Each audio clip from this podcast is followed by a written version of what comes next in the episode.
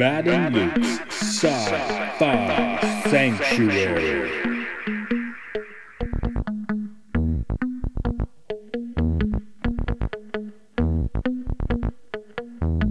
The year is 3013. The galaxy is scintillating in the mellow light.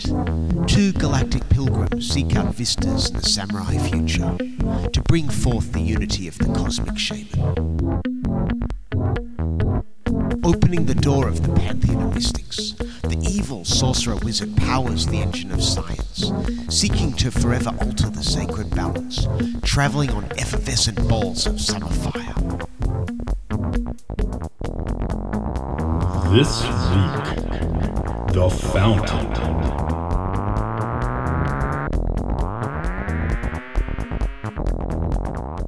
In the year 2006, Hugh Jackman was making obscure little X-Men films, but then he made something really mainstream. Darren Aronofsky, it's like he's all, yeah, he directed today's film, The Fountain. He's always kind of, since this movie, he's kind of teetered on the mainstream. He's a name you hear, right? Yeah. Everyone's heard his name, but how many people have actually watched one of his films? I've seen all of them but Mother. Well, I'm sure you have. and you, in this case being me, is Matt. And I'm Luke. Welcome to the Sci-Fi Sanctuary. We are getting deep into The Fountain today. It's a pretty deep film. I watched this when it came out, and probably when it came out on DVD, and I hadn't watched it since. Mm. And I know I was like, oh, it's a really good movie. I was like, why haven't I watched it in so long? Oh, because it's heavy. Yeah. I remember it coming out, and I had like images of it, I guess, from trailers and posters. This was the first time I watched it. But you say it's heavy. It's one of those films that's as heavy as you want it to be. Yeah. There's layers that you can just, I'm not going to engage with that. Well, it's this one story and maybe these bits are metaphors or whatever. You don't really have to get that heavy.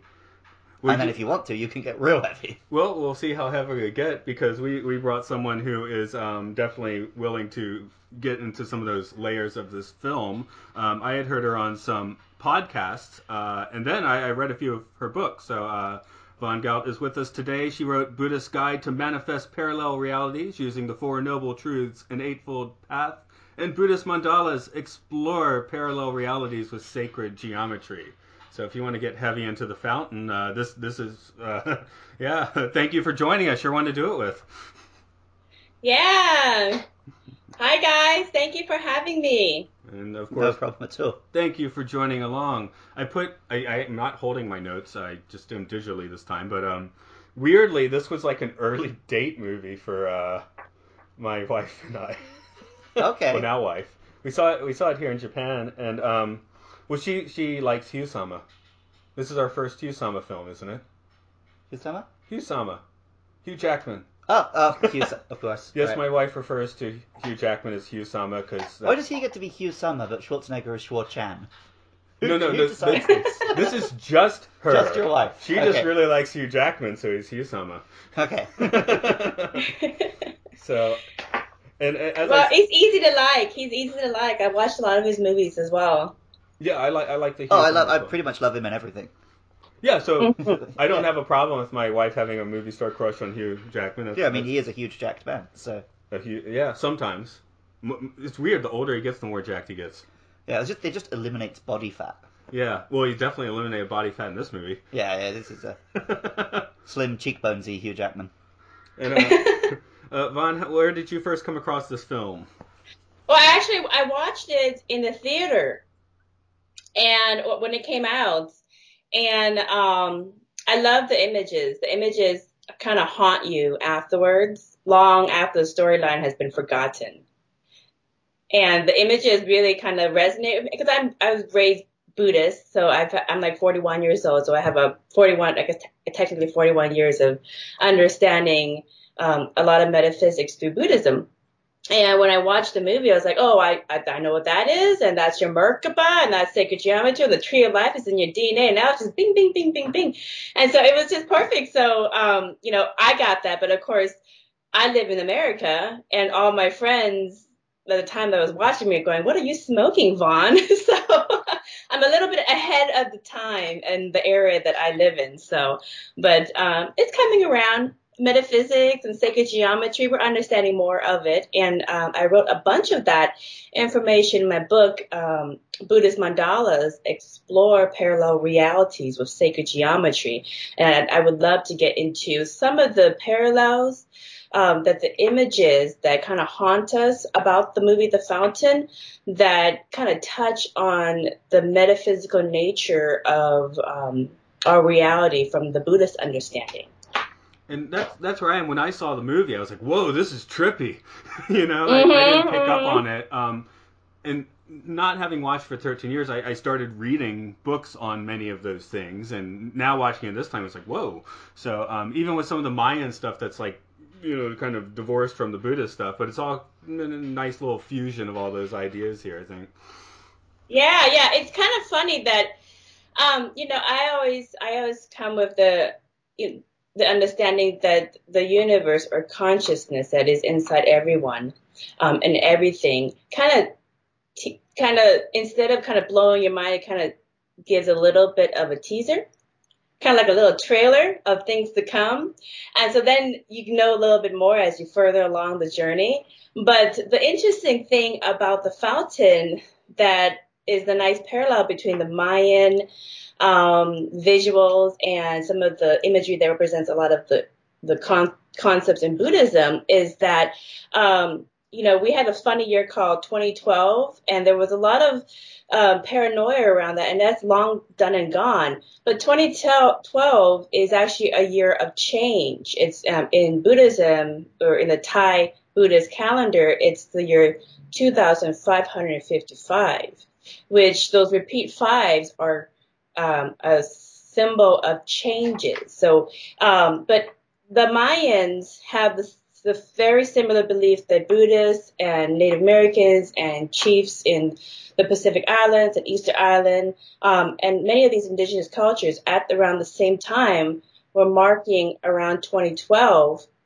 as the end of a 26 million year cosmic cycle of the Earth moving through its rotation in our galaxy. So it's actually a real year, but it's not a year of ending. It's a year of welcoming a new dimension, a new energy to the Earth, which we believe is fifth dimensional. But it's basically a higher energy where we kind of enter into a space where things manifest faster, synchronicities happens faster. And if you really focus on your intention and the things that you want to do, things would just kind of happen in much faster accelerated rate because we're moving into further into a faster, higher dimension. And that's what 2012 signified. So the movie The Fountain was a nice little teaser into those parallels of the Mayan belief of the year of changes and the Buddhist awakening ceremonies and the Native American awakening ceremonies and all the others as well.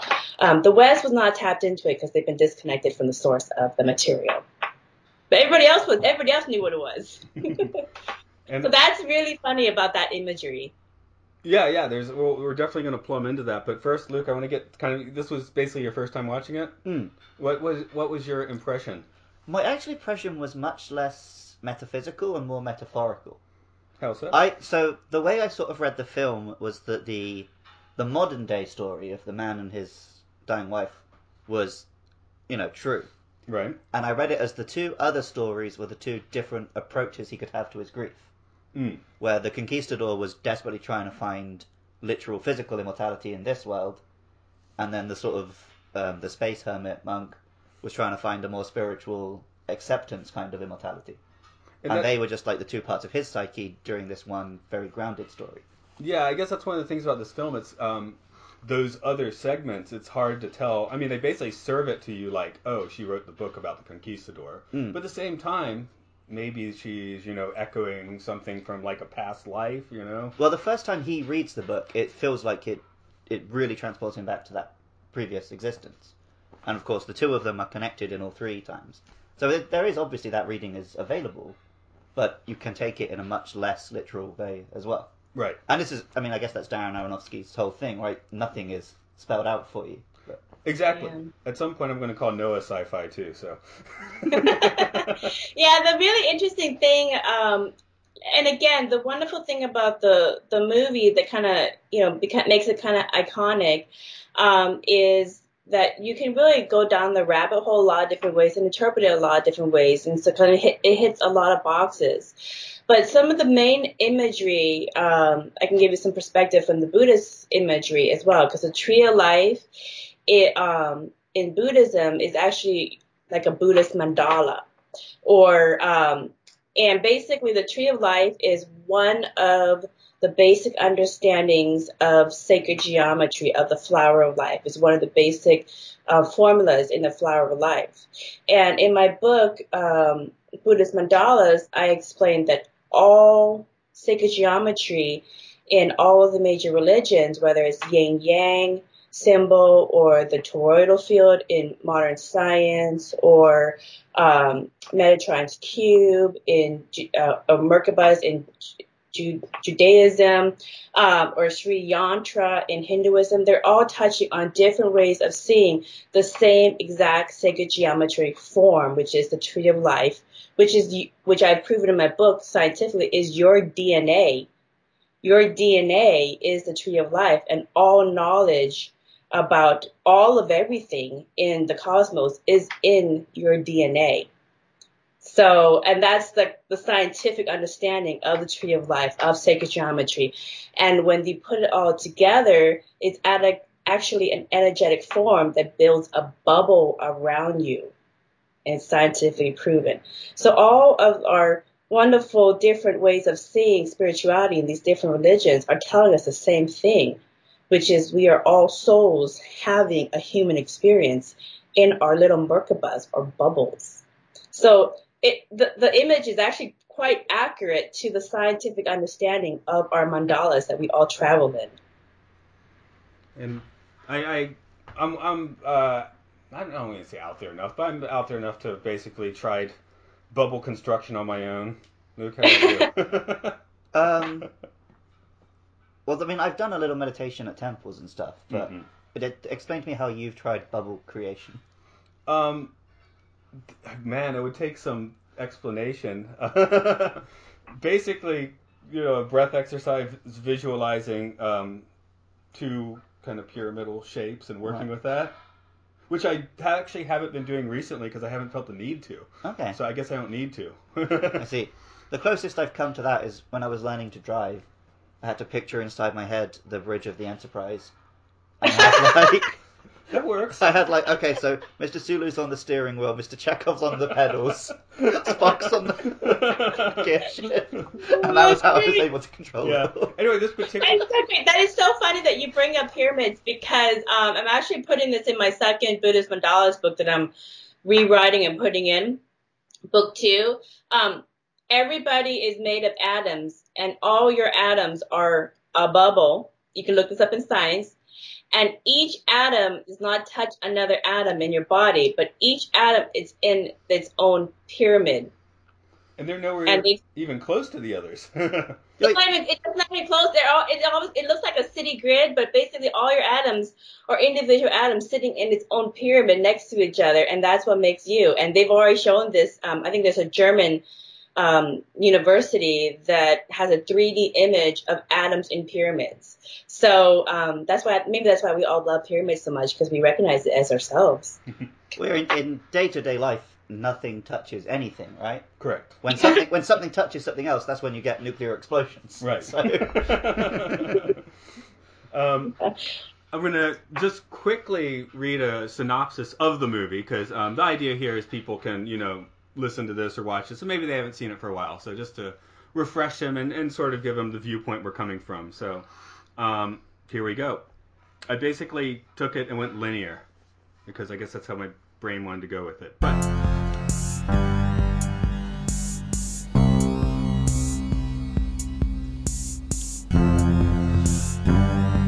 you got us rapid declaring your love. Party season of the sun.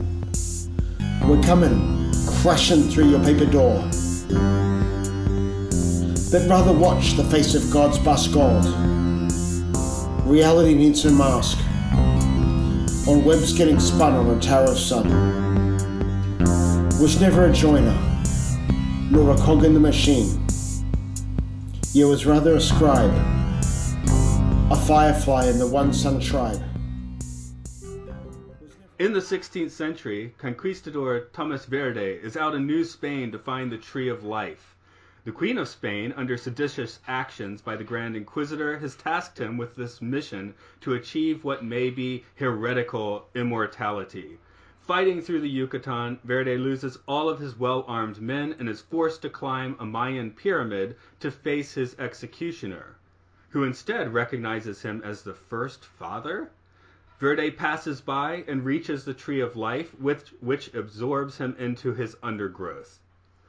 Tom Creo is a modern-day experimental brain researcher whose surgery on monkeys has the ulterior motive of trying to cure his wife Izzy, who is dying of brain cancer. His team manages some amazing breakthroughs, but not the ones to stop a tumor from growing. Izzy has been writing a book about a conquistador in New Spain, but tasks Tommy to finish it, as she is no longer afraid of her quickly impending death. Tommy's scientific team finally makes the breakthrough that may have saved Izzy, but only after she passes on. A future astronaut, who resembles both Tomás and Tommy, is traveling in some kind of space bubble, populated but by what seems to be the Tree of Life, its bark providing the only sustenance. It is in flight to the Mayan god star of Zilbaba, while our astronaut friend is haunted by the spirits of both Izzy and the Spanish Queen. While the tree does not quite survive to the destination, the ensuing supernova of Zilbaba vaporizes the astronaut while bringing life back to Izzy, who then passes on a sweet gum seed to her surviving husband to plant by her grave.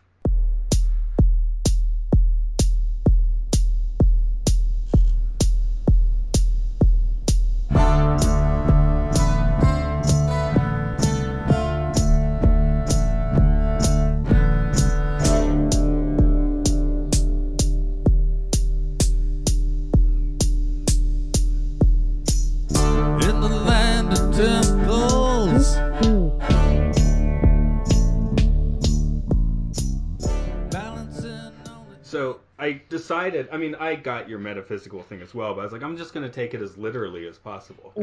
That's one way. Yeah, those are the events that happen in the film. Right. But when you spell them out like that, you don't really get the themes and emotions of it. That's kind of why I spelled it out that way. Yeah, I know. Yeah, I love that. I love the parallels that it has about showing the three different experiences. I call them experiences instead of lifetimes. I know some people take a literal, like, linear progression. But in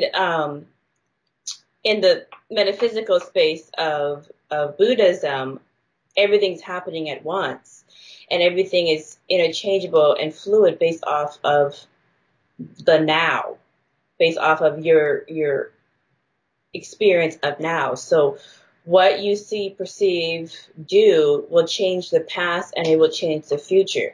And so the wonderful thing about the movie The Fountain is that they show his past of trying to accomplish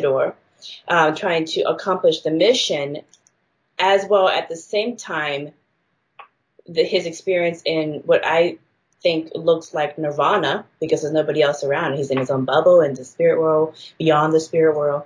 Anyway, so there's that parallel experience. And then there's the current time frame where he is the doctor.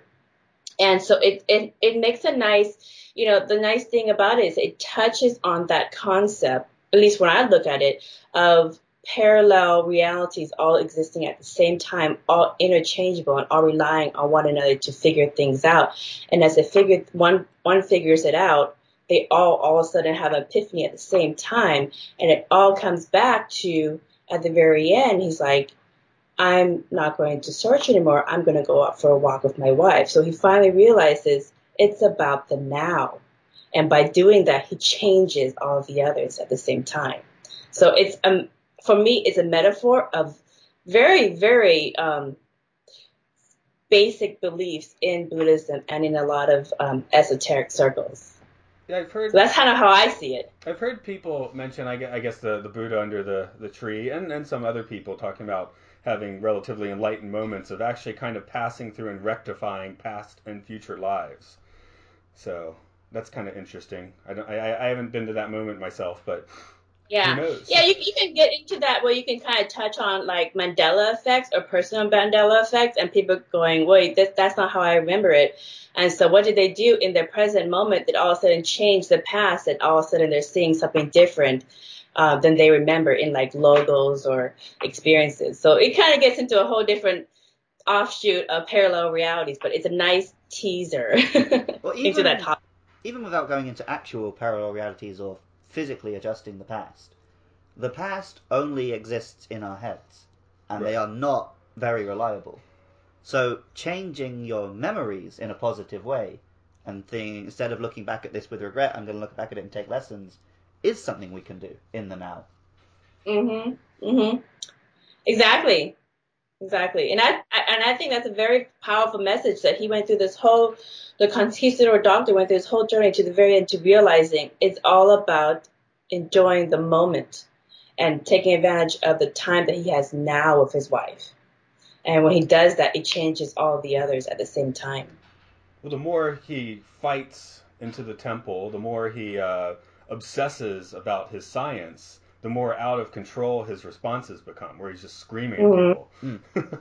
So, he's trying to force the square into the circle. So I sort of mentioned he was not like, you know, floating downstream. He was like swimming against the tide in those moments, more or less. Yeah. And they portray that very well, in that he is, and in those moments, he's not a likable character. Yeah, you're kind of wondering. I mean, I guess you assume that him and Izzy were like a charming couple, but it's like, this guy's not charming, because he's obsessed and he's scared, and you know, he's worrying too much about the future. Well, we see brief moments of him being, you know, the nice husband, which we presume he was before all this, right? And yeah, when he tries to fight against it. So I read up a little interview with the director, and he was talking about he visited and investigated people who were dying very young. And he said the thing he found was often the person who's dying accepts that a lot faster than their loved ones. Mm. And then for them, the frustration is that they've accepted this and want to enjoy the moment, and everyone else is trying to fight it. Right. Mm. And I think if you are just going to take this as an entirely... the only part that's literal is the doctor and the wife, that's the message that he's trying to get across. Mm-hmm. Is that the correct ending is when he just goes for the walk with his wife.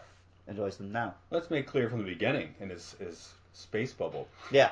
I thought it was interesting mentioning the space bubble as being kind of a nirvana, because I remembered it being that way. Mm. But watching again, we recently did the film Silent Running, where they have the echo domes, and one of them falls to waste, but it's nice. It's like nature in space. The space bubble is very brown and mostly dead looking, because the tree of life is almost dead at the start. You know, Hugh looks like someone who's not doing so well at that point, or Tom, or whatever. Yeah, the life... He reminds me of, you know, that children's book, The Giving Tree, where the kid just takes, and then he sits on the stump, and somehow the tree is thankful. And you have two different reactions of kids. My daughter just kind of looks at the end, and she looks kind of disturbed, like, that doesn't seem right, and that's disturbing. And then you have the other reaction where some kids are like, yay, I got it all. I get what I want. So... yeah, in the movie, Hugh kind of reminds me of the kid that's sitting on the stump. We've already been getting a little deep into it, but I guess we've talked about Hugh Jackman plenty of, but the actresses in this movie are of note as well. Just to quickly get on that, we got Rachel Weisz. I assume I'm saying her name correctly, but I think that's how it's said. Yeah. Yeah, she was kind of like for a 5-year period, it seemed like she was actually pretty much on track to be someone we'd see a lot. She was in The Mummy and the sequel, a few other things, of course this. I like her quite well. She's very good in this movie. Yeah, more so than Hugh, actually. Her two different characters are very different. Mm. Whereas with Hugh, it could be the same person in different costumes, the three Toms. Right. Whereas her, she plays, you know, literally the Queen of Spain. Yeah. I assumed it was supposed to be the same person three different times, basically. Yes, right, yeah. Whereas with her, it's much more... you can really see the difference in those two different characters. Yeah. Mm-hmm. Yeah, I see that as well. What are some of the other imageries that really kind of haunt you guys after you're... like, there's like 2 or 3 for most people. The bubble is one. Yeah. And the tree of life is another. But what's the other one that kind of... Running up the pyramid is very clear in my head. That image of him just from behind. The warriors are all at the bottom urging him on, and he's just running up to... He doesn't really know what. Something that really hit me this time, which I didn't remember at all, was the Inquisition executions. Oh, yeah, that's... He's just... Oh, yeah, the parallels between the church. He's just smack-talking as they slowly bring him up and then plop him all to the ground. I was like, whoa. I grew up with a Catholic grandmother and lots of horrific Catholic imagery, so I'm kind of desensitized to that stuff. But yeah, it's always really grim. Yeah. Especially like the Spanish Inquisition stuff. That's like the height of it. Right. I just, yeah, it's no Mel Brooks Inquisition. That's for sure. Yeah. That one's got a nice snappy tune and everything. Yeah. But that one's, it didn't stick in my mind, but it struck out to me watching it this time around. Yeah, you saw a little bit more. The other thing I really remembered, and I didn't even remember where it was in the movie, was simply being in the art museum looking at the Mayan exhibit. Huh. I didn't even remember her collapsing. I remembered it was once she was sick, but for some reason, I guess being sick and being out in the museum stuck in my mind. Which is not like a vibrant image, but, you know, it's interesting. It stuck around. That's something I definitely remembered, having not watched this for about 12 years. And it was a little cheesy, but the first reveal that they were operating on a monkey, not a person. Oh, yeah. That was a nice little moment. I forgot about that, to be honest. Yeah. I didn't see it coming, and I was just like, oh, okay, you got me, film. Yeah. Just the one other actress to give a shout-out to, of course, is Ellen Burstyn, who was, I guess, kind of part of Aronofsky's crew at this point. Who's I guess she's the director of the lab. Yeah, I wasn't quite sure what position she was, but just her role was clear. I think she was, like, the head, like, director. Yeah. Of the facility, yeah. Just she's someone that was in Requiem for a Dream as well, in a very, very, very different role. So, okay. You know, just to throw out that she's quite a good actor. But yeah. she was very good here in turns, being very strict and very warm where appropriate. Very real. Yeah, human. Very human performance. Yeah. You know, it's funny because, like, the director of this movie originally wanted to cast two different people as the doctor and as Lizzie. And, like, I think Kate Blanchett was... Yeah, I think it was Brad Pitt was the... Was it the other one? Yeah. Yeah. So two A-listers, and for whatever reason, the stars did not line up for them to get that, and they got Hugh Jackman and Rachel Weisz as well. And I actually think that they do a better job because they're kind of, like, deeper in terms of their essence than those other two. Those other two are... I still really get, like, a deeper connection. I do think Brad Pitt is a good actor, but I can never see him as a normal human being. Really? Why so? He's too handsome. Like, when Brad Pitt played Achilles, he was perfect. Because he looks like a Greek god. But when he's meant to just be like a down-on-his-luck doctor, I just can't see it. My wife thinks Hugh Jackman looks like a Greek god. Yeah, but one of the cool gods, you know? Like, he's like Poseidon or something. He's not like one of the shiny ones. Okay, there we go. That's funny. So his handsomeness goes against him for likability. Yeah. Well, he's likable, but he's just not relatable. That's, yeah, like in the 90s, Legends of the Fall. I didn't really enjoy that movie because of that. He was just, it was too much. And then he did 12 Monkeys where he's just straight up crazy. And, you know, that disconnect, I guess. So it worked well for a lot of people, to be honest, so. Yeah, well, yeah, I like him in, he's Fight Club. Yeah. Because in that one, he is like this larger-than-life, well, as it turns out. Yeah. But, yeah. Yeah, I did enjoy Fight Club because, I mean, that was perfect because that you envision your alter ego, what would, as a man, that hits a lot of buttons for a lot of guys. It's got to be like super handsome, super everything awesome, so unrealistic. I think the casting turned out really, really well because it just kind of flows with the energy of the movie, so.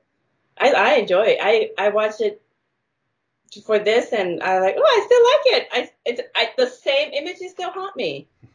Well, it works for the same reason Hugh Jackman worked as Wolverine, in that you can look into his eyes and see just a lot more years there than are actually there. Mm. He's just got a deep look to him. More experience here, I guess. Yeah. Yeah. I guess, yeah, Hugh Jackman would definitely be an easier sell as the Zen Buddha, you know, it going into Nirvana than Brad Pitt. I feel like it would come across a bit tongue-in-cheek with Brad Pitt. Yeah. I can see that, too. Because, yeah, he's also good in, like, comedies and stuff, but... I mean, I don't know. I haven't seen The Version with Brad Pitt. Maybe it was a masterpiece, but... Oh, maybe that's in an alternate reality. Yeah. We'll see how that one might have turned out. Because the other thing, when it was Brad Pitt and Cate Blanchett, the film also had twice the budget. So I think he had way more, maybe even more different tangential stories and more effects shots and things. Is that where we ended up with so much chemicals and water for this movie? Which look fantastic. Chemicals and water always look good for your effects. Yeah. It's all like macro photography and stuff, not CG. No, I know appreciating this at a time because this was like, you know, prime time CGI and everything. So when I saw The Fountain, I was like, whoa, this stuff doesn't look CGI. It was quite nice. Well, yeah, we're now at the point where CGI can look like that. Yeah. But in 2006, it couldn't. Yeah. No, I think that everything worked out for a reason because we don't really know how he would have used that extra budget. I mean, would he have used it just to pay the two leading stars more money? And you got the same, more money, and then you gotten the same effects, or you know, would he actually use it on the effects? Because whatever budget they had, it looked very organic, and I mean, you wouldn't want Nirvana or the journey of samsara to, or you know, all these metaphysical esoteric concepts or these imagery that they touch on to look mechanical.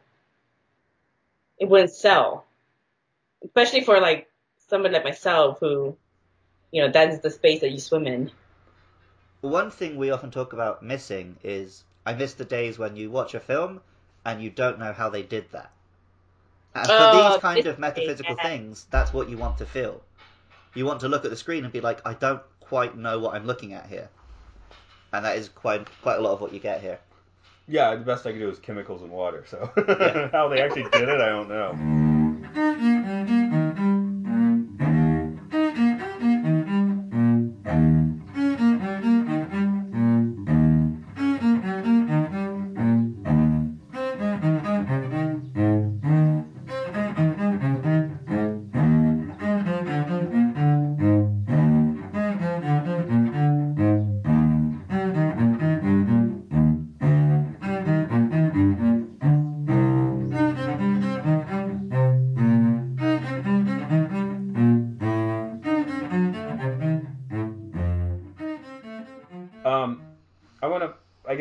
Slightly tweaked the topic, and I honestly, since we started talking about this, I started thinking about this, like in the last 30 minutes. Do all three of the Tommies or whatever start relatively unenlightened and become, you know, more enlightened as the movie goes? Because I'm even thinking Space Bubble Hugh, like he knows what to do, but he's just too conflicted. Yeah, at the start of the film, he's fighting against the visions of Izzy, he's constantly taking from the tree. He does undergo a change. I think I'd taken, kind of layered on the Cloud Atlas thing, where in that movie, sort of we see each life, like, either evolves or de-evolves. Right. But in this one, it seems like they're all running in parallel order with each other. Yeah, I would concur with that, because, I mean, it seemed like when you're watching it as one version has one epiphany, the others seem to have another level of epiphany in their experience. So it's almost like they're all connected and they're all having their own mini epiphanies at the same time. So when one evolves to the realization, they all evolve. Well, yeah, the turning point is Tommy, right? The doctor. Right. So he's the central one. He's the now character. Yeah, so he has the realization to go for the walk, which translates to the past version and the future version. It's not like the future version finds the conclusion and it goes back. Right. So I think you're right. They are all finding it in their own different way. Yeah. Although Thomas, it never felt like he consciously had the epiphany. He didn't want to turn himself into a flower bed. He just kind of did it. So Right, but he... that scene was kind of like... I know they made the flowers, and it's supposed to be kind of easy on the eyes, but it's a little bit gut-wrenching, because it's all the flowers growing out of him. I would like to think that the flowers that are growing out of him are impatiens. They're annuals that are pretty fearless, and they're easy to handle. They grow everywhere, and so I think impatiens are impatiently growing out of him. It's like, I don't want to judge anyone, but he was a conquistador too. Yeah, if you're going to find people, I mean, they're historically not the best guys. You're maybe one level under Inquisitors, or maybe at the same level, considering what they did to the people out there. Yeah. Maybe he was a groovier one, but it's hard to call any of those guys particularly groovy. He did kill a lot of people in this film. Yeah. I mean, he's just. I read Graham Hancock. He's usually a nonfiction writer, but he wrote a few historical fiction books, War God, where he tried to do the whole Cortez things. Very good books, but yeah, him. It's the same thing in the battle scenes, just completely brutal. They're packed in steel, holding steel. With guys that are not wearing armor and have obsidian blades. I mean, there's no competition there. Yeah. What I really found interesting is kind of how they tied in from the conquistador past life to the present life where he's a doctor, and they kind of tie in if you were to pre-plan your life, your next incarnation, what aspects of the previous one would you want to carry over? What things would you want to continue picking up from before? And I know, I do hypnosis here in Seattle, and I get clients that come in for different things. And oftentimes what happens when I put them in hypnosis is that they will go to their different past lives and sometimes their future lives, and there will be a pattern that will reoccur. And oftentimes if there's a wrong in one lifetime, that would carry on to the next lifetime, and then on and on until they figure it out. And so I wonder if that concept in reincarnation is also filtering into the movie The Fountain, because it does happen literally in real life. Yeah, I think it does, but The Fountain has so much more, as well, just about the connection of all the times. Mm-hmm. I mentioned Cloud Atlas before, where it definitely shows those patterns very clearly. But it's all happening, linearly over centuries, whereas The Fountain is definitely not linear storytelling. Mm-hmm. Mm-hmm. Yeah, you had to chop it up to make it linear, but in the film it's kind of simultaneous. Yeah, so simultaneous, yeah. Yeah, the flow of the story requires that it not be linear, which is kind of why I wanted to break down my telling of the story as linear, just to just to separate the story and what's actually happening a bit. Yeah, you can tell the story, the way I say is, whether it's linear or parallel, is you're telling the same story, it just depends on the vantage point in which you're looking at. So if you're looking from a vantage point of, you see all three slides at the same time happening, all interchangeable, then it's parallel and happening at the same time. But if you take one view from one slide and then look outward, then you're seeing the linear aspect. So it's just different ways of seeing the same picture. It's kind of like all of us, we're having different ways of seeing the same movie. Yeah, something to think about. But yeah, to your previous point, because on one hand you could look at it that the conquistador was a killer, and then the doctor is trying to save lives. So in one way he's changed his next life. He's doing the opposite.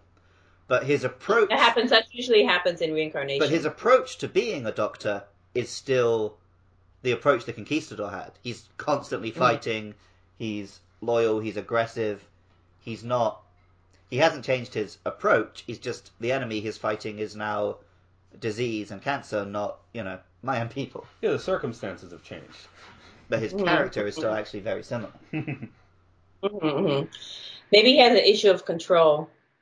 It's let go of trying to control the outcome, or just accept the reality and try to work with it. I don't know. It goes into existential questions of how do you want to exist in your life, whatever life you're living. So. I mean, acceptance, I think, is one of the biggest themes of the film, so that's definitely fair to say, in all three stories. No, I think maybe 8, 10 years ago, I would say to people, man, I haven't changed at all since high school. That's fantastic. I'm living my real, right? Now I'm like, oh my God, that was like, that's the worst possible thing you could do. Yeah, right. I was like, I'm true to myself. I'm the same person, but you can't be the same person. You're bashing. You can't be the same person if you have kids. Yeah, you're bashing your head against the wall, right? Oh, kids are a mirror. Kids are a mirror to you, a living, walking, talking mirror. So like, no, I gotta censor myself. I don't want them to say that. No, that's right. But I mean, even without the kids, just in general thinking, you know, like if you're the same person you were a year ago, you didn't evolve. Yeah, if you're not changing, you're not improving. Yeah. So. Yeah, that's true. Do we think that in this movie he improved, he changed? I mean, obviously he did at the very end, but how many lifetimes did it really take? Well, it took all three, like, in parallel. That's the interesting thing in this one, I think. Parallel, yeah. Yeah. I don't know, should we talk about Izzy a bit? She obviously is a little more balanced. She's a supporting actress, you know. Yeah, a lot of times in the film, she felt less like a character and more like a motivation. Which was a shame. Exactly. Yeah, I did have the manic pixie dream girl run through my mind. I guess this is the era of that. Yeah, a little bit, but she does have a bit more depth to her. Oh, of course. But... Well, and yeah, with what's going on and all that. So, and I think because what this film is about being, it's about the experience of someone else dying and how to deal with it. So it's understandable that it's not really about her. Mm. But in the grand scheme of cinema, there are a lot of films where a woman just dies to motivate a man. So, I don't want to completely forgive it. The Queen, that's true too. The Queen directly gives him his mission. True. Izzy gives him a mission by circumstance. Mm. In the future one, Izzy and the Queen are trying to give him his mission, which is just take a walk, right? Right. And he can't quite hear it. So, It's interesting. Yeah, well, what I found interesting about Lizzy's character is when he was a conquistador, she was the queen, and she said, "If you do this, I will be your prize." Now he obviously accomplished that, and she was his prize in the next incarnation in the Doctor lifetime. So he got his prize as that incarnation with the wife, and then in that one, her whole mission was to just accept her death and come for a walk and enjoy the now that you have now with me. And eventually, by the end of the movie, he does do that, and then obviously he had this epiphany in Nirvana or the spirit world, whatever it is. So it's she does kind of push him, and he's always pushing back, but eventually he gets there. Yeah, in a way, it's like he shouldn't try to fight in the Doctor life because he already won in the previous life. He's just meant to enjoy this one. That's really, yeah, that is really good interpretation. I would agree with that one. It's a really good parallel. It really, really makes you kind of like some of the imagery, it makes you think about parallels like, oh, is that what we're doing in our life? Is that what we're always running around in circles, chasing our tail, and we just need to stop and pee in the bush or something? Or enjoy the water or enjoy the air, it just makes you really think about some of these things in life. You know, what I always say, and one of the things that I got out of this movie is, and again, you know, in my book, it goes over this a lot, is that, you know, what I think Lizzie and also the Doctor or Conquistador came to the understanding, and this is my understanding from this, is that, you know, you're soul having a human experience. And however, once the human fully realizes that, then their sixth sense has come online, just like the Doctor did. And the leading edge experience is consciousness integrated into the physical body. So mastery of the matrix has already been exhibited by avatars in our history, and we know them. They are Buddha, Kuan Yin, Tara, Vishnu, Yeshua, just to name a few. So really the only question that there is to answer, that this movie attempts to answer, I think, is that, are you ready to be a conscious creator of your journey through samsara? So, you know, with that, we can travel the stars and the multiverse in our Merkabas. And that's really what I got out of this movie. That's the message I got out of it. And everybody gets something else. Yeah, I found this, the not smartest, but the better decisions I've made in my life are the ones where I really didn't think about it at all. I just kind of ended up in Japan. I never gave it much thought. I am kind of the opposite to you, though. Yeah? When I don't think about what I'm doing, I make real dumb decisions. And I just I drifted through life for ages just working in a supermarket. And then I consciously was like, no, I'm going to go to Japan. And, like, worked like crazy for a year and flew here. But it's a combination of having a goal, but just going with the flow towards that goal. Like, in terms of where I am now, I got here on pure luck and chance. But I had to work very hard to get to Japan in the first place to give myself that opportunity. Yeah, I mean, I guess I had to do... That's how conscious creating is. Having a purpose and an intention and working towards it is conscious creating. You're not doing it by blind luck. But yes, I often find if I decide and believe in my heart I am going to do something, things just sometimes just work out. Mm-hmm.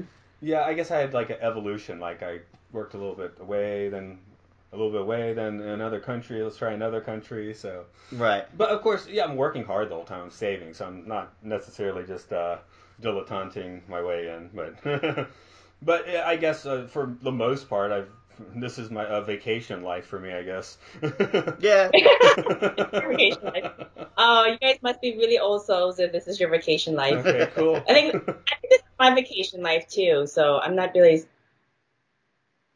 Things kind of happen just naturally as well. You know. And I could sit here and tell you a litany of things which make my life horrible, but I just don't really focus on this. Yeah. Yeah. Focus on building the good stuff. Just how you paint your own life. I mean, I guess you could, you know, there could be people living a fantastic life on the streets. I mean, I'm not saying anyone should live on the streets, but it's possible to do that. And of course, it's possible to be an elite 1%er and be absolutely miserable. Yep. Oh, actually, that is so true. I actually have hypnosis clients who are extremely wealthy and they hate their life and they want to kill themselves because they, you know, he's fallen into the 3D game so much. But at the flip side, I actually also have clients that come for hypnosis or that consult for their addictions, and they're struggling with just kind of bottoms in their life. And they say that for their families to have wonderful, happy lives and successes, it gives them hope that they can go there too. So if you have a good incarnation where you're not suffering that hard and everything is, for the most part, pretty good for you, you are living other people's dream and you're giving them hope. So don't feel guilty that you're not suffering like they are. And that's from some addicts. Well, again, I do have reasons to suffer. I just choose not to. But I think that's a problem a lot of people deal with today, because with like the social media landscape and the news, we're constantly hearing about how hard other people have it. And there is a lot of guilt when you stop and think, I don't have this, I don't have that, I'm very blessed. And of course you should try to give back and help, but you can't constantly feel guilty for being happy. Yeah, so there's a lot of games on the game board, and you don't have to play all of them, and you don't have to fix all the ones that are broken as well. And it doesn't make you a bad person. I always say that. If it's attracted to you and you're like, you fall into one for some reason, then maybe it's for you. But if it doesn't resonate with you, then it might not be a game for you to fix. So, or a movie for you to play in. You know, you can be a supporting character walking around through life. You know, putting a little bit of happiness here and a little bit there, and just kind of carry on with your storyline that you're doing as well. So it all interweaves anyways.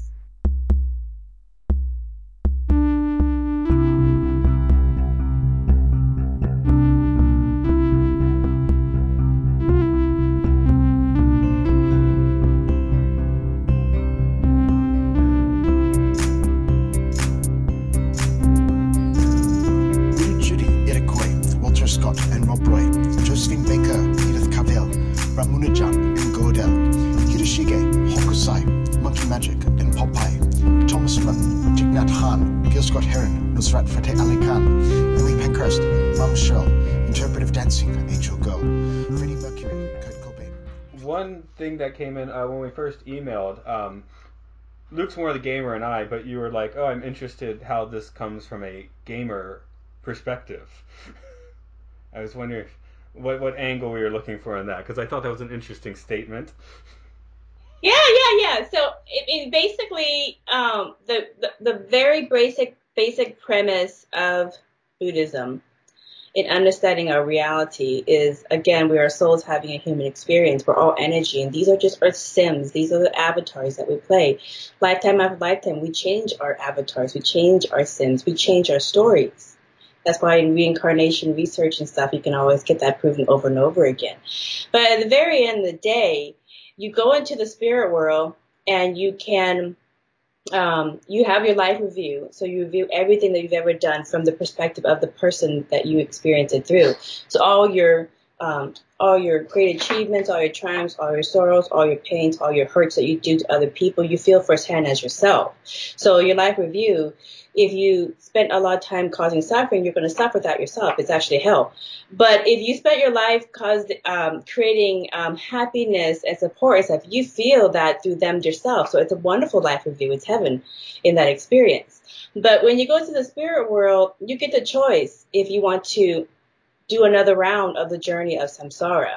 If you want to do another game of life, what do you want to be? Do you want to go with earth? Do you want to go to this dimension, that dimension, whatever? There's infinite experiences that you can choose to have. But if some people are completely done with experiencing and they just want a break, they want the eternal slumber, and then at that point they'll go to nirvana, which is they get reabsorbed to the consciousness of the one universal mind. And it's basically like a blue screen. It's just basically an eternal happiness that they stay until the point where they decide, maybe I'm going to go back into the game or go back into the journey a little bit more and try something else. So, but that's the basic premise. And again, it all goes down to we are soul having a human experience. And the leading edge experience is actually spirit in the physical, integrated. And fully integrated is like you are the avatars of the matrix. You are the ones who activate six senses. It gets a little bit sci-fi. So when you get to the advanced studies of Buddhism and metaphysics, it gets extremely sci-fi, more sci-fi than any of the movies that you could ever think of. So Luke's other podcast, I'm going to put you on the spot. You do Thanks. Pokemon. Right. Pokemon, of course, is a Japanese thing. It's influenced by, kind of the Shinto concepts, which would wrap in some Buddhism as well. Oh, yeah. You want to riff on that in any way? Well, it's a very Japanese idea that everything around you is alive. And that's what Pokemon draws on. A lot of Western Pokemon fans get really annoyed when there's a Pokemon which is based on an inanimate object. So there's a Pokemon that's a sandcastle, there's a Pokemon that's a teapot, whatever. But that's because in the Western idea, life and everything else are completely separate. But in the Western idea, they don't necessarily know that it is actually all the same thing. Everything has consciousness, even rocks. Yeah. These have consciousness. Everything has consciousness, and they've proven that in science with kind of heat technology. Whereas in the Pokemon world, it accepts that, and so you have to just be like, I am surrounded by life. And one of the things I love about Pokemon, it's what makes the characters in that powerful is not physical strength, it's their relationship with these other creatures, with this life. And I think that maybe even the creators wouldn't say this is a conscious thing, but it is a very Shinto idea, is what Pokemon is.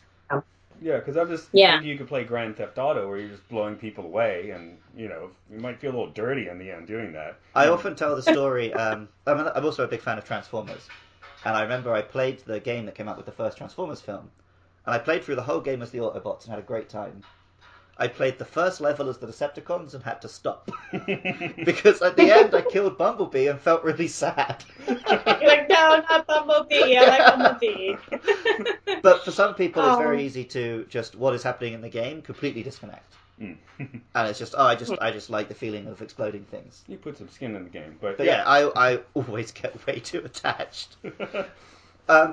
Interestingly, I don't know how much of a gamer you are, but my husband plays games. The given word that we use for the player character in a game is Avatar. Mm-hmm. So every time you said Avatar, I was picturing, like, my character in Monster Hunter or something. Yeah, well, in Buddhism, and again, a lot of Buddhism is influenced by other esoteric Eastern traditions as well. That's why many of them kind of, you know, meld perfect together. But an avatar is someone who understands the game, and they went through the Fana doorway. They got reabsorbed with the consciousness of the Oversoul, or the universal consciousness, that energy in Nirvana. So they became an avatar of the game. They're actually part of the game makers. And it's really not a game per se. It's just a journey.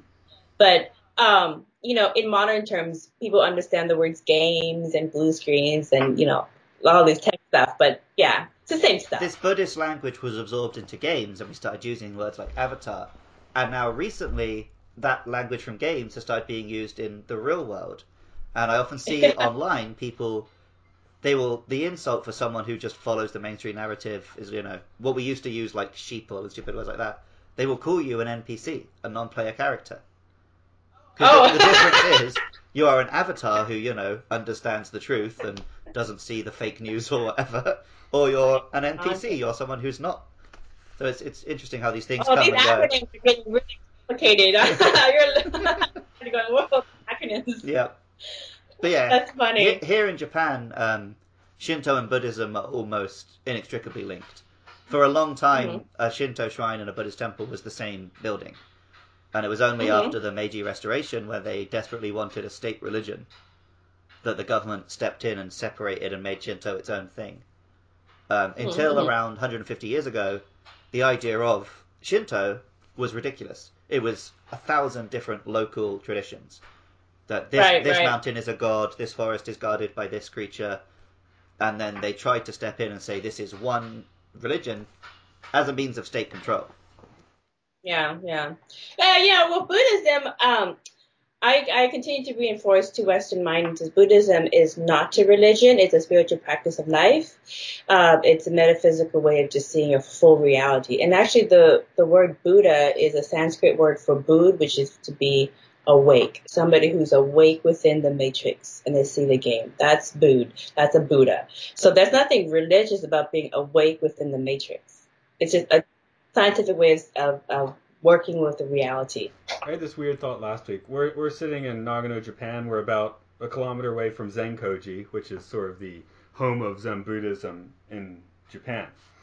Now, Friday is when I actually work in Nagano City, and I like to take a walk, and I'll stop at temples when I take a walk during my lunch. And walking around Nagano the past few Fridays, it was raining or too hot, I didn't go to Zenkoji, so I was looking around for other places. And it's kind of hard to find one here, whereas I live almost in the countryside, and where I am, they're just packed. And I'm like, wow, suddenly like my countryside area feels like denser than the city. Oh. I can show you a few. They're just hidden better. I found a few. But yeah. Well, or they're by a busy road or something, whereas you know around my house, there's just rice fields. All so, up, and then punctuated by temples. So yeah. But in a way, I feel it's more abundant in my empty space than it is in the city. There's just less noise blocking your view. Yeah, exactly. Yeah. What a blessing! What a blessing to be immersed amongst nature.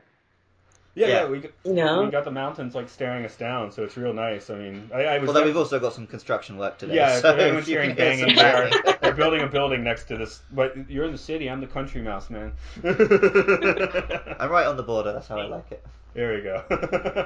But you guys are old souls. Old souls usually like to be a little bit in the nature, a little bit out from the city.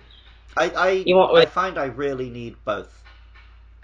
So some weekends it's just like, I want to spend time with my friends, I want to go dancing, I want to park, and then another weekend I'll just be like, I want to get as far away from people as I can, and just be surrounded by trees. You have to have a balance. Yeah. There needs to be a balance. Yeah, I'm the same way. My husband's an 80s cover band, and they play in Seattle oftentimes, and so we'll go in there to Seattle, into the city, and then...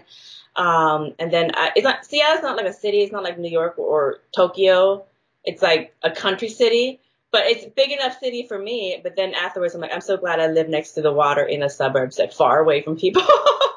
So, and there's a balance. I've been to Seattle once. I did like it, but I did have a kind of like just magnetic pull towards this particular valley for some reason, and I don't like leaving it much now.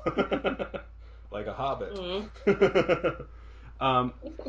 So we like to get, when we run to the end, how is the film holding up now? We haven't even talked about the film in 15 minutes, which is fine. To me, it means there's enough here. I mean, it's a great film, but there's enough here that we got into lots of, you know, relatively deep topics. So it's a good jumping off. Well, this movie really makes you, I think that's the whole point of the movie The Fountain, is to get you to think about these visual images that kind of haunt you.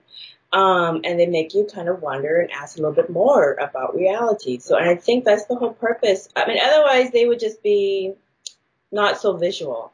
But they want you to have the imagery. They want it to be haunting. They want it to burn in your memory, in your psyche, to remember something.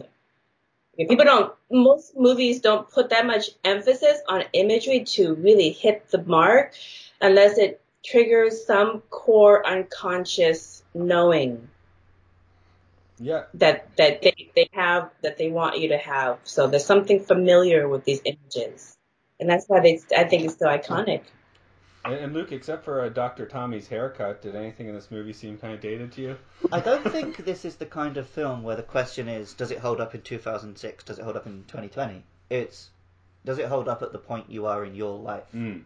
Especially as it's an English language film, big budget American film. Maybe in 2006, not many English speaking Americans understood these concepts, were ready for these concepts.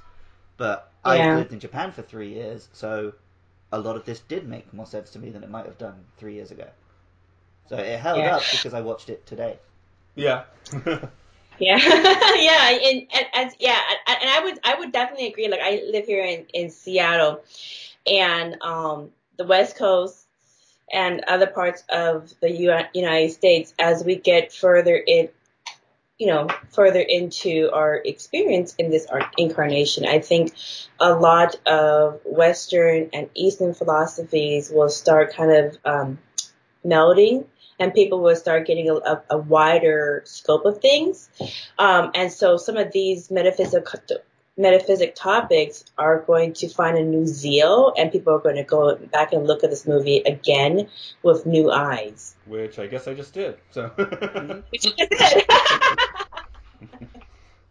This time, I said I'd stick music tracks in here, and I have a track with one of my collaborator who does a spoken word over. It's Tree of Life, so obviously that's going to go in here somewhere. Do it, do it, yeah. Let's hear it. But, as we're winding down, I guess, so, Vaughn, can you tell people where they can get hold of your material? Oh, yeah. Yeah, so if you want my book, which is a 20-year research project on the scientific understanding of your Merkaba, or the sacred geometry, or tree of life that is in your DNA, that you are, it is this book, and it's beautiful Kuan Yin in her Merkaba, in her bubble. Can you hold it sideways? Yeah, because I read it digitally, so I never knew how long it was. Oh yeah, it's the print version is about 399 pages. Actually, it's exactly 399 pages, which is, it's funny because it's an ancient number for let go of things that do not serve you, and that's the back of it. So you read a pretty thick book. The digital version is obviously you can't tell what you read, how thick it is. But anyways, and it's got beautiful imagery of sacred geometry inside it. This is actually the bubble. This scientifically, this is the bubble that everybody is. Everybody's voice is an actual bubble. And when you cut it across, it is a mandala. It is sacred geometry. So anyways, you can get that book and many of my other books as well on my Amazon authors page. So just look up Von Galt, V-O-N, and then Galt, G-A-L-T, and you'll find that. Or you can go to my website, MerkabaChakras.com, and that will have links there as well. So, and, you know, I'm only 41 years old, so there's going to be plenty of Buddhism books on the way. And I also have a podcast as well called Merkaba Chakras as well, and we go over these different topics as well. And I'll just say I read both your books. The first one I read very quickly, and the second one took some time. I'd read it. Yeah, the first one bit shorter. And, well, the second one, I'd read a chapter, and I was like, okay, I got to let that one simmer a bit before we go to the next, before we get to the next one. So, how did you feel by the end? By the time you finished the end, did you feel like, oh, I just felt like I had a major download. Now I need to sleep on it forever. Yeah, I was reading at the end of a Kindle Unlimited subscription, so I was like at the end, I was like, I gotta power through, but I made it. So. I did have to hit the accelerator at the end because I definitely wanted to get through it, and I'll do another Unlimited sometime. But Luke, we already talked some about Pokemon. Yeah, people might want to hear some more about it. Yeah, if you want to hear from that podcast, you can find me online on Twitter and Facebook at Luke Loves PKMN. It's a little podcast, Luke Loves Pokemon. They're just 5 to 10 minute episodes where I talk about a different monster each week and the inspirations behind it. Often it turns out to be some kind of Japanese yokai or something, so it's a fun little dive. Matt has repeatedly plugged his music, but if you want to listen to that, you can find Matt's music online at rovingsagemedia.bandcamp.com. I wish he was at Madcap. That'd be awesome. Madcap. And I always torture myself by trying to spit out the letters for our podcast. MLSFspod at like Twitter or something. Yeah, that'll do. I still look like I see. But you can just Google it. I found you guys easy when you just Google. You can just Google it and you'll find it as well. There we go. Do that. It's so much easier. But let the algorithm figure it out for us. Right. If you let the algorithm do it, then you're 2 clicks away from Nazis every time. Oh, God. You know, I always end up at aliens. Yeah, one or the other. Yeah, if you use Google. Okay. Ron, thank you very much for joining us today. And Luke, how are we going to send folks out of the sanctuary? Well, Von, you and the listeners at home can just please step outside and go for a walk. That's what we're going to do. I guess we're walking to work.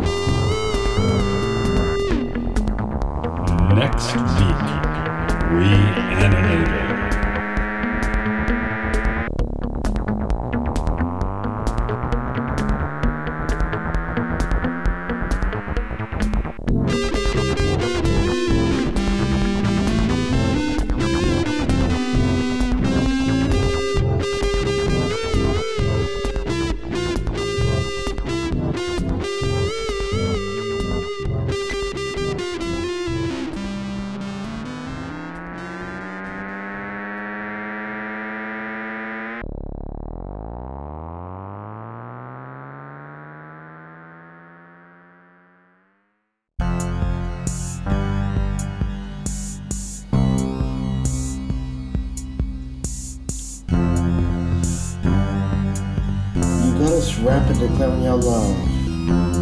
Party season of the sun. We're coming, crashing through your paper door. They'd rather watch the face of God's bus gold. Reality needs a mask. On webs getting spun on a tariff sun. Was never a joiner, nor a cog in the machine. You was rather a scribe.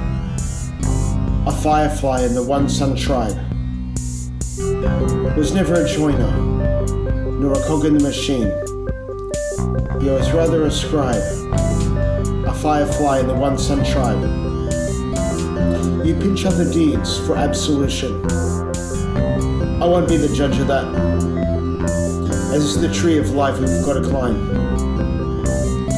Joy of celebration on the inside. Permeates webs of life. Join you down the line in skies of my mind. In the skies of my mind. Was never a joiner, nor a cog in the machine. You was rather a scribe, a firefly in the One Sun tribe. Was never a joiner, nor a cog in the machine. He was rather a scribe, a firefly in the One Sun tribe. Journey down the line, in the skies of our mind, in the skies of our mind, skies of our mind.